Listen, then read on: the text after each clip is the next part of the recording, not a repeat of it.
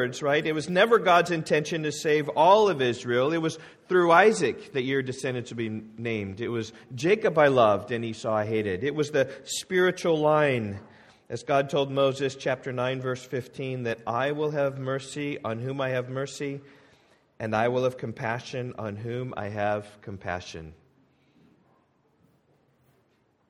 Chapter 10, Paul changes a little bit. He says Israel didn't believe in the Messiah because of their own failure to believe. And rather than pursuing the righteousness of God, which is by faith, they, they sought to pursue it by works. Romans chapter 10, verse 3 is a good summary. Being ignorant of the righteousness of God and seeking to establish their own, they did not subject themselves to God's righteousness. In other words, right, they were ignorant of God's righteousness. They, they thought that they could do the works of a law to, to obtain that righteousness, and therefore they, they failed to obtain it. And, and in chapter 10, we see over and over this the, the same theme of how they failed. They failed. They, they, they've heard it, but they've not, they've not got it. They've not called upon the Lord. And as we close out chapter 10, we see Paul repeating the same question. Right? Did Israel not understand? Did they not understand the gospel? Did they not understand that they're saved not by keeping the law, but by, by trusting Jesus by faith and by, by faith alone? In chapter, in verse 18, we saw last week, says, I ask, have they not heard? And the answer here is, indeed they have. Their voice has gone out through all the earth, and their words to the end of the world. Yes, they have heard but the question this morning isn't a matter of hearing, it's a matter of comprehension. Did Israel understand the gospel? What is difficult is on one hand they did and they rejected it, on the other hand they didn't because they didn't fully believe it. Let, us read our text. Romans chapter 8, chapter 10, rather, 19 through 21. Did Israel understand the gospel? Here it goes. But I ask, Paul writes, did Israel not understand? First, Moses says, I will make you jealous of those who are not a nation. With a, a foolish nation, I will make you angry. Then Isaiah is so bold as to say, I have been found by those who did not seek me. I have shown myself to those who did not ask for me. But of Israel, he says, All day long I have held out my hands to a disobedient and contrary people. Now, the structure of these verses really, really quite simple. Uh, Paul asks the question in verse 18 Did Israel not understand? And then he follows up with three answers. Uh, the first answer comes in verse 19, the second answer comes in verse 20, and the third answer comes in verse 21. You can even see it there in verse 19. He says, First, Moses says, and then, secondly, he says in verse 20, he says, Then. And then he continues on with his third answer. So, one question, three answers, and each of these answers, by the way, come by way of an Old Testament quote. In verse 19, it's a quote from Deuteronomy 32 and verse 21. In uh, verse 20, it's Isaiah 65, verse 1. And then he continues Isaiah 65, verse 2, with the, with the next answer. Now, it, it, the structure is clear, but the meaning is, is difficult to understand. It's, it's, it's difficult to understand exactly why it is that Paul would answer that way and how it is that he's, he's getting at that. And so this morning, rather than just giving you the point, I want to just work through it a little bit, and my, my points of my message will come kind of a, a little later if we, as we have uh, looked along. So let's look at the first answer, right? Did not Israel understand? First, Moses says this I will make you jealous of those who are not a nation. With a foolish nation, I'll make you angry. So you scratch your head, maybe as I did this week, and just said, How is it that that answers that question? Did not Israel understand? And Paul says, I'll make you jealous, I'll make you angry. Well, I, think this is what he's getting at a little bit. Um, God said through Moses that he was going to make Israel jealous of another nation. That's the Gentiles. Look over chapter 11, verse 11, because he's going to bring up this similar theme, and I think it opens up what he's getting at in verse 19. Romans 11, verse 11, he says, So I ask, did they, that is Israel, stumble in order they may not that they may fall? He says, by no means. It's rather through their trespass, that is rejecting Jesus, not believing, that salvation has come to the Gentiles so as to make Israel jealous. In other words, God's plan is to extend salvation beyond the nation of Israel with a purpose to make Israel jealous in order they might realize how great God is and they might return to the Lord again. That's what verses 13 and 14 say. Look, look at this. It says, Now I'm speaking to you, Gentiles, insomuch as I'm apostle to the Gentiles, I magnify my ministry in order that somehow to make my fellow Jews jealous and thus save some of them. In other words, right, the jealousy of the Jews is a path to their salvation. All right, let me, let me, let me illustrate this. All right, so take a, a typical American child, and uh, he's got lots of toys, and you know he's got too many toys, and so some toys stay in in the closet. Right? Let's, let's, let's take Jimmy, for instance. He's got, he's got toys in the closet. He doesn't even know. They're just coming out of his ears. He's, he's got so much and uh, shelves full of games. But at home, oftentimes, he's, he doesn't know really what to do. And then let's take his sister, let's call her Sarah. And Sarah was rummaging through the, um, through the closet recently, and, and Sarah finds the Fisher Price garage toy. And Jimmy kind of sees her pick that out. And, and what Sarah does with this, with this toy is that, is that she takes it and she finds the car. Let's see if this is going to stand up here. This, this should stand up. Yeah. She finds the car and finds Robin Hood and puts Robin Hood in the car and, and begins to kind of zoom it all around and comes over here to the, to the elevator. It, well, first fills up with gas and then brings it over here to the, to the elevator and, and brings it up and whoop, up to the second floor. And Sarah's having a great time with this and comes up to the second floor if I get it there. And the car goes out and it's, it's in here and says, Oh, do you want a car wash?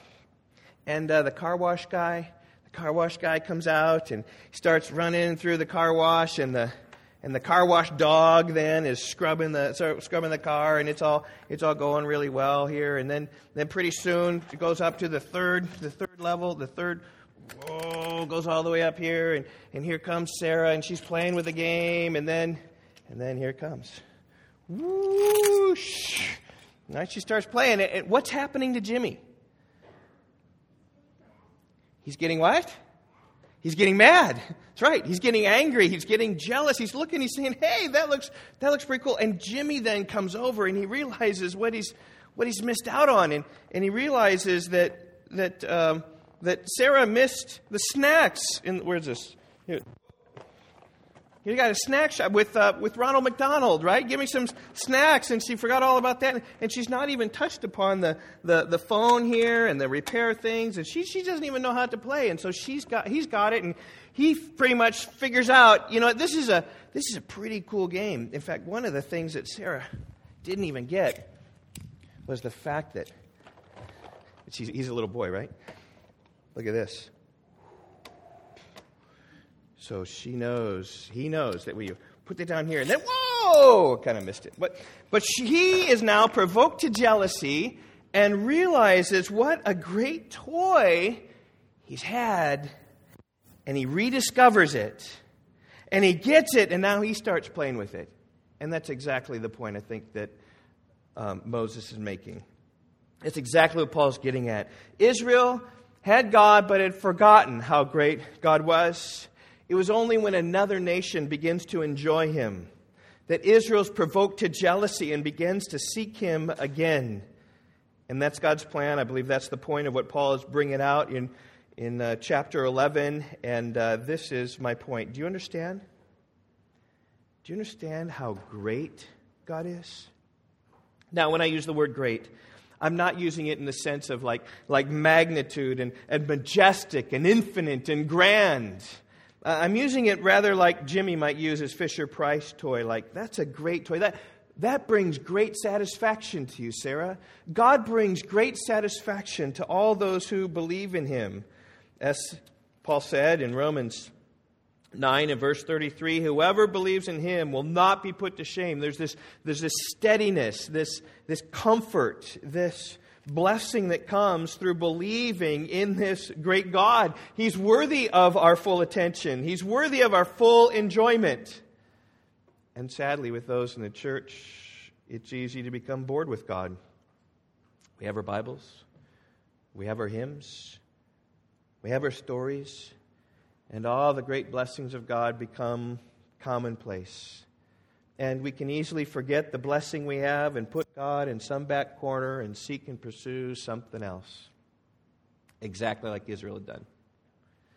Yeah, I've, I've heard it said before, and I think this is a good illustration of it how the, the first generation fights for the truth, and the second generation enjoys the truth, and the third generation is bored with the truth. And the, the idea of that is that when people come to Christ from a sinful past, they're, they're oftentimes in awe of their lives, of, of what God has saved them from, like saved them from the distress and the hardship and everything that was there. And, and he's rescued them out. And this new life is so much greater than the, the old life. And they realize how much different their, their life would be apart from God. They, they, they, they, they fight for the truth. They, they so much love the truth that then they push that on to their second generation, to their children. They tell them of the blessings of a Christian home. And, and by God's grace, although the children don't know the firsthand effects of sin, they, they hear it from their parents a little bit what a, a life of blessing they have led. And they get to enjoy the truth, the second generation.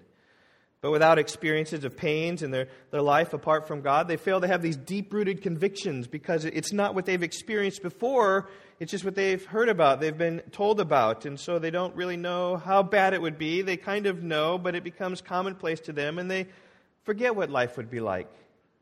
And then when it comes to them raising the third generation, there's some complacency. Of course, this is how life has always been. We've always we just always gone to church. It's just always it's good, and, and they don't realize how much blessing they have from the hand of the Lord. And soon their third generation then is like, okay, well, they're bored with the truth, and they soon drift away because they don't understand how great God is.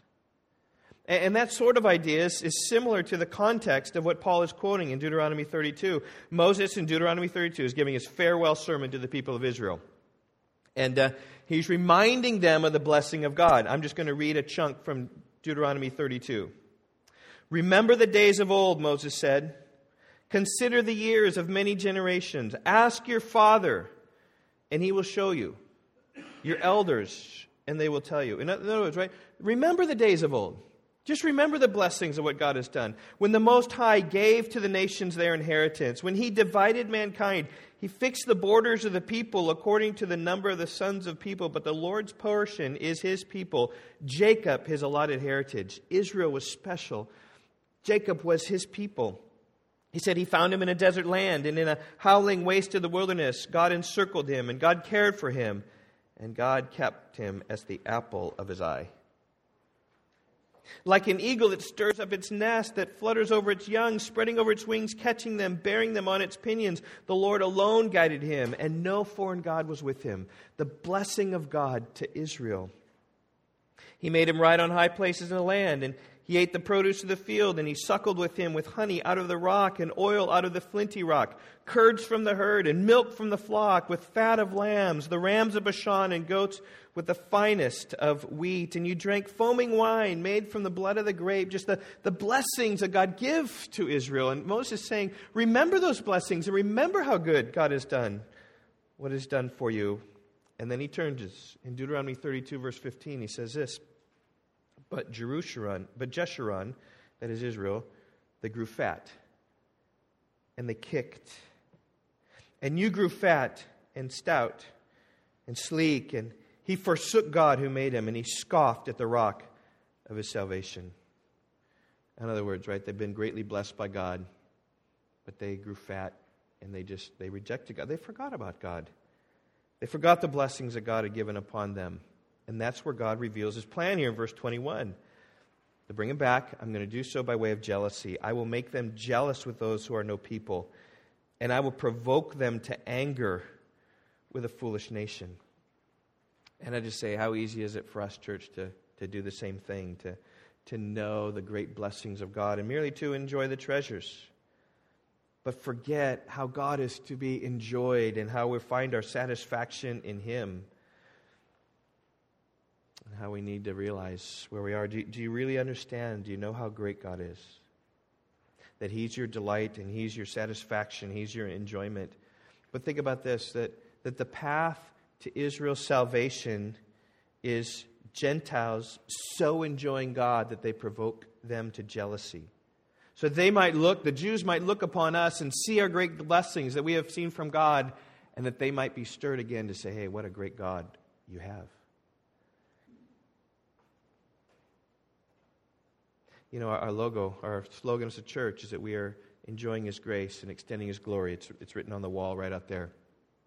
And that's exactly what, what uh, Paul is calling us to do with this, right? To so enjoy God's grace and extend His glory that, that we would provoke Israel to jealousy, that they might believe. You, you realize that the belief of Israel hangs in the balance of your enjoyment of God. Maybe not personally, not individually, but in general. That's going to happen. Israel will be provoked to jealousy to believe that God really is great. God is great, like a toy in the closet that's been cast away, that really is much better than we thought before. Well, let's move on. That's what I think the first point is all about, is about understanding God's grace. Israel didn't, I'm sorry, understanding how the greatness of God. I don't think Israel understood that. And then the second one, then Isaiah is so bold as to say, verse 20, I have been found by those who did not seek me, and I have shown myself to those who did not ask for me. And here Paul quotes from Isaiah 65 and verse 1 it's the grace of God. It's the grace of God to save those who aren't even seeking the Lord, to rescue those who don't even realize that they're in danger and in need of rescue. Right? And we've seen this concept before. At the, at the, end of chapter 9, remember when Paul begins to wrestle with the unbelief of Israel, right? In, in earnest, he does. Chapter 9 and verse 30, he says, What shall we say then? That the Gentiles who did not pursue righteousness have attained it? That is, a righteousness that is by faith? That is, they, they stumbled upon this righteousness. They, they weren't looking for it, but, but they stumbled upon it. And remember when I was preaching this, I told you the story of the, the Saddle Ridge Hoard. You remember this? The, the couple was walking along their property and they, they saw something shiny and they dug up, and all of a sudden they had millions of dollars on their property that they have had that they never saw before. And, and these stories are, are one of, of many. I, I could have told you about the Trier Gold Hoard in Trier, Germany, was found in September 9th, 1993, when an excavator was, was digging for a construction project um, for an underground parking garage. And soon afterwards, they, they found this uh, bronze cauldron that was filled with these ancient coins 2,500 ancient Roman coins dating back to the first century. I mean, we're dating back to the time Jesus may have used those coins, except it was in Germany, so probably not. But, but anyway, during the time of Jesus, these, these coins were the largest find of its kind. We tell you, they weren't seeking, they were digging and they found it. I, I could tell you about the Shropshire hoard, discovered by Martin Backhouse. He's a piano tuner, and he was in the midst of maintaining the instrument, and then he, he hit the keyboard a little bit, and it sounded a little bit funny, and so he looked under the, the keys of the keyboard, and he found carefully stitched into seven cloth bound packets 900 coins. They dated back to the 1840s, 19. 1847 to 1915, the coins weighed 13 pounds inside this piano. And uh, the owners were well off. They'd actually donated this piano to the local community college, and therefore they, they donated all the coins to the local community college as well.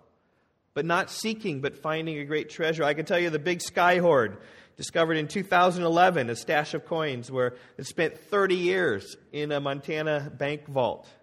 220,000 Eisenhower dollars were there that were sent straight from the Denver Mint into this uh, reserve bank in Montana. They've never been in circulation, so they're in mint condition, and they're just sitting there in this bank vault someplace. It's got to be a pretty big bank if you like don't even know where, where all these coins are, but valued at over a million dollars. Sold to the Littleton Coin Company. Like stories like this abound of, of people finding treasures that they weren't even looking more, for, and that's the picture of verse 20. Isaiah is so bold as to say, I have been found by those who did not seek me, and I have shown myself to those who did not ask for me. And so you say, okay, so how is this answering the question about Israel not understanding, or did they understand? And I think that it's all here about grace. It, it, this is what grace is, is God revealing himself to people who don't deserve it and even people who aren't even looking for it. God orchestrating circumstances in life when, when those who are lost in their sin, they need a Savior, but they don't even know what they need, and they are, are found by him. When it comes to Israel and their unbelief, I think they failed to understand this. They, under, they failed to understand the tremendous grace of God that has come upon the Gentiles. They, they thought their salvation was a matter of, of working to please God. Romans 9:31. Israel, who pursued a law that would lead to righteousness, they did not succeed in reaching that law. Why? Because they didn't pursue it by faith, but they did, as it were, by works. They were, they were working, they're trying to get this, and, but God shows His grace. I think that Israel failed in the grace, and I think the application to us is this Do you understand? Do you understand how gracious God is? That God extends His mercy on those who don't deserve it, that God extends His mercy on those who aren't even seeking it. And, and, truth be told, that's where all of us are. Romans 3, verses 10 and 11 speak about all of us. Verse 9, what then? Are we Jews any better off? No, not at all, for we've already charged both Jews and Greeks are all under sin, as it is written. It's written in Psalm 14 and Psalm 53 There is none righteous, no, not one. No one understands, and no one seeks for God. And yet, God, in His grace, reveals Himself to wandering sinners who are, who are wandering in the darkness, right? Looking for something that they don't even know. In fact, uh, Paul said in, in Acts 17 that God created the world. They might grope for God, but they weren't even really groping. Isaiah 9 the people who walked in darkness have seen a great light. Those who dwelt in the deep darkness, on them the light has shone. And how easy is it for us to forget where we stand? That we've come into God's covenant, His salvation, just by grace. And that's why books are, are written, like, like Philip Yancey's book, What's So Amazing About Grace? Because we need to be reminded of how gracious God is. Or, or that's why Michael Horton writes books like this, putting amazing back into grace. Who does what in salvation? It's all about the sovereignty of God, the total grace of God.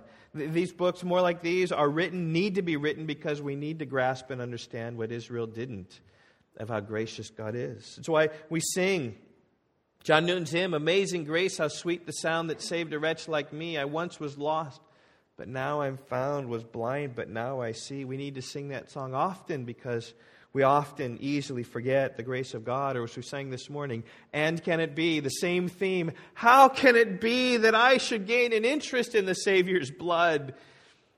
Do you understand God's grace? Do you understand how God, gracious God is? And I think that Israel's problem was that they had, they had forgotten God's grace. They, they had come to a point where they thought that, that somehow they had deserved God's favor. They, thought like through their works, maybe they did, or through the prestigious place of, of God's special people they had. In fact, once they boasted to Jesus, Abraham's our father. We are the offspring of Abraham and have never been enslaved to anyone. What are you talking about being free? We've never been enslaved. I'm like, what are you talking about? Isn't that what the whole Passover is about that you're reminded of every year?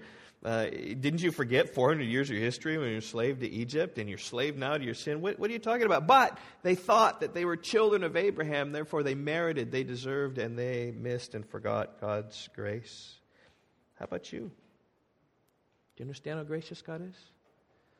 There, there's stories in the Bible that, that uh, just speak about how much God has forgiven and how we ought to extend that, that grace to others. The man has been forgiven so much but can't forgive a little bit. If you understand God's grace, you will freely extend that to other because mercy triumphs over judgment. Well, let's move on to his third answer, verse 21. Again, comes from Isaiah 65, this time verse 2, and uh, verse 20 was from verse 1. Verse 2, but of Israel, did not Israel understand? But of Israel, he says, all day long I have held out my hands to a disobedient and contrary people. The picture here of God like this open arms, ready to receive Israel back. The picture here is really of, of the patience of God, with outstretched arms, ready to receive back, with a heart that's willing, come back, come back, O Israel. The, the picture is the father and the prodigal son the son requested half his inheritance and goes out and squanders all of it in, in uh, sinful living in foreign lands. And though the son had been disobedient and contrary, the father had open arms and was waiting and watching for the son to return. And it's no accident that when the son returns, the father saw him a long way off. that means the father was looking for him to return.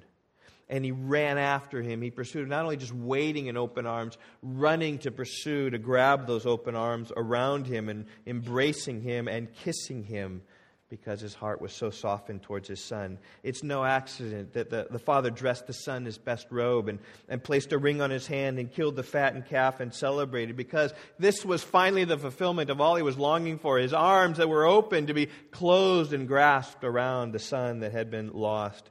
So, longing for a son return, waiting and waiting and waiting, and when the son comes, fulfillment there. That's the exact picture that Paul presents that Isaiah presents in Isaiah 65 1. All day long, I've held out my hands to a disobedient and contrary people. You know, it's hard to hold your hands out all day long. I mean, you, you can just try this for a while. I mean, you don't have to try it now. You might smack your person next to you. You don't need to do that. But you hold them out. Even, even Moses, right, when, when he was fighting the war, had difficulty holding his hands up. He needed Aaron on one side and Hur on the other just to hold his hands up.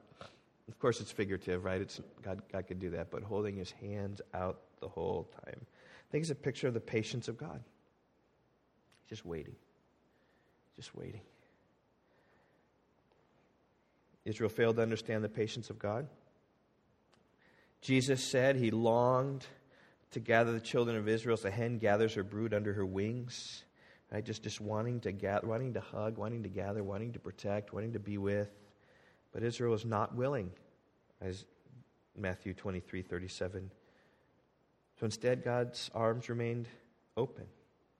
Now, there's several times in Romans where Paul speaks about the patience of God, and it's always implied they're uh, uh, waiting, a waiting for repentance, waiting for repentance to come, like, like Romans 9 22.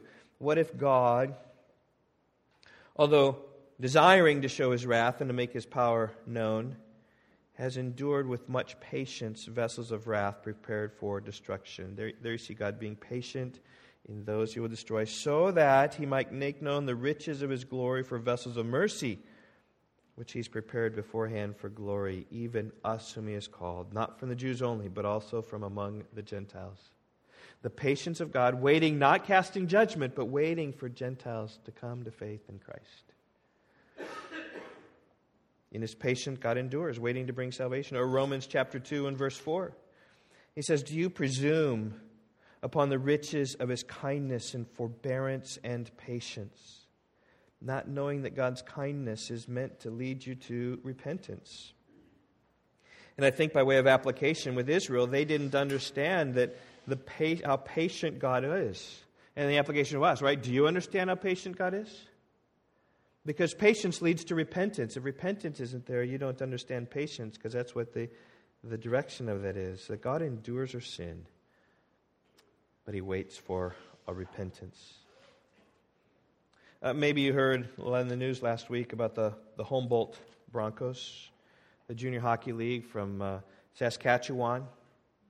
Trust a lot of you heard about this, right? Took a two hour drive to their playoff game. At 5 o'clock in the evening, their bus collided with a semi truck. 14 of the 29 passengers died at the scene. Two more passed away in the hospital in the days that, that followed. And those who were killed were in their teens early 20s. And Tim Challies, who, who lives in Canada, wrote about this tragedy. And I'll just, I'll just read his article. It's really good. And it's talking about the patience of God. When you understand patience, you'll come to God in repentance. This tragedy has gripped the nation of Canada and made headlines far beyond. Crowdsourcing campaigns have raised millions. Unofficial tributes, like leaving hockey sticks outside the front door of homes or wearing hockey jerseys to work and school, have swept the country. There's something so essentially Canadian about this tragedy, something very painful that all of Canada is feeling very deeply. And we all grieve for families who have so unexpectedly lost someone they love. We all grieve for that small town that's been crushed by such a heavy blow. And Challies continues As I've re- reflected upon this disaster, there's a, a thought that continues to haunt me. He said it's the thought of young people who have heard the gospel, but they haven't yet decided what to do about it. I know of many people who are in the age range of those players, people who are in their teens or 20s, and many of them have heard the gospel of Jesus Christ, but have not yet responded in repentance and faith. No, they haven't outright rejected the gospel, they just haven't decided whether they would believe or not. This is not unusual for young people. It's not uncommon for them to hear the good news, but to hold off, to delay, to wait for what seems like a more opportune time. They're young after all. They still have years, don't they? Perhaps not. I'm sure that every young man on that bus had dreams for the future. I'm sure that everyone was convinced that he had time left, but he didn't. See, God does not promise you another day. He doesn't promise you another moment. He doesn't call you to turn to Him tomorrow or next week or at some unspecific point in the future. He calls on you to turn now at this very moment. It's my prayer that this tragedy serves as a sobering wake up call to young people across the nation and across the world. It's my prayer that it will stir many to consider that the call to the gospel is urgent, that it must be heeded today. God promises you salvation now and heaven forever if you just turn to Him, but He does not promise you tomorrow. The open arms of God in the patience of God doesn't mean, oh, he's waiting for tomorrow. Tomorrow will be okay. It means today. He promises he'll take you in, but he doesn't promise you tomorrow. And sad would be the day if any of you would pass by the open arms of God as he waits patiently for people to come to repentance. Right? Do you understand how great God is? Do you understand how gracious God is? Do you understand how patient God is. If you understand how great God is, you will enjoy Him. And if you understand how gracious God is, you will delight in Him and you will extend grace to other people. If you know how patient God is, then you will turn in repentance to run to Him and to receive, have Him receive you into His open arms. Do you understand those things? Or are you like the Jewish people of Paul's day and our day? They really didn't embrace these things, didn't understand the greatness of God, the grace of God, the patience of God. I think that's the, the message that, that Paul gives here at the end of chapter 10, explaining how Israel didn't understand because they didn't react, they didn't respond to these sorts of things. They, they weren't stirred to jealousy enough to play with God, if you will. They, they weren't understanding enough of the grace of God and the Gentiles. They, they didn't see that grace needs to come to them, and they, they didn't repent, run into the arms of God. I just, you know, Israel's unbelief, in many ways, we work through Romans 9 and 10, can be parallel to us. I mean, they're religious, they know the blessing of God, and we as a church, we're religious, we know the blessings of God, we have the same danger. And we just got to catch these things afresh. So I just pray that we would do that. So let me close my time in a, a word of prayer. Father, I pray, God, that, that these things would be true of us, that we would understand your greatness and your grace and your patience. And that we realize that you are a God who is good for us, a God who God looks for us and cares for us. I just thank you for the gospel of Jesus Christ, that, that He is the one who took on our, our sin so that he might be the propitiation in his blood, so that he might redeem us, God, that we might be forever changed. God, I pray for us, the church. God, whatever generation we're in, whether we're just um, fighting for that truth because we're new first generation Christians, or, or whether we're just kind of enjoying that and the full blessings of that, I pray, God, though, you'd protect us from being bored. God, that we would never find our, our boredom in you, never, never, never neglect you but we always find you as our highest treasure, our highest joy, our highest delight and satisfaction. God, you died for all that they who live should no longer live for themselves, but for him who died and rose again on their behalf. And so, God, we do, we do look to you in, in all ways. We would pray, oh God, that you would, um, would help us in these things. God, we are not sufficient. I pray, God, just grant us favor as we cry out to you, God, for your help. Just would pray for us, the church. We think about a baptism service next Sunday. May that be a, a, a true blessing to all of us as we seek to just continue to move forward as a church that seeks to enjoy your grace and extend your glory. Pray in Jesus' name. Amen.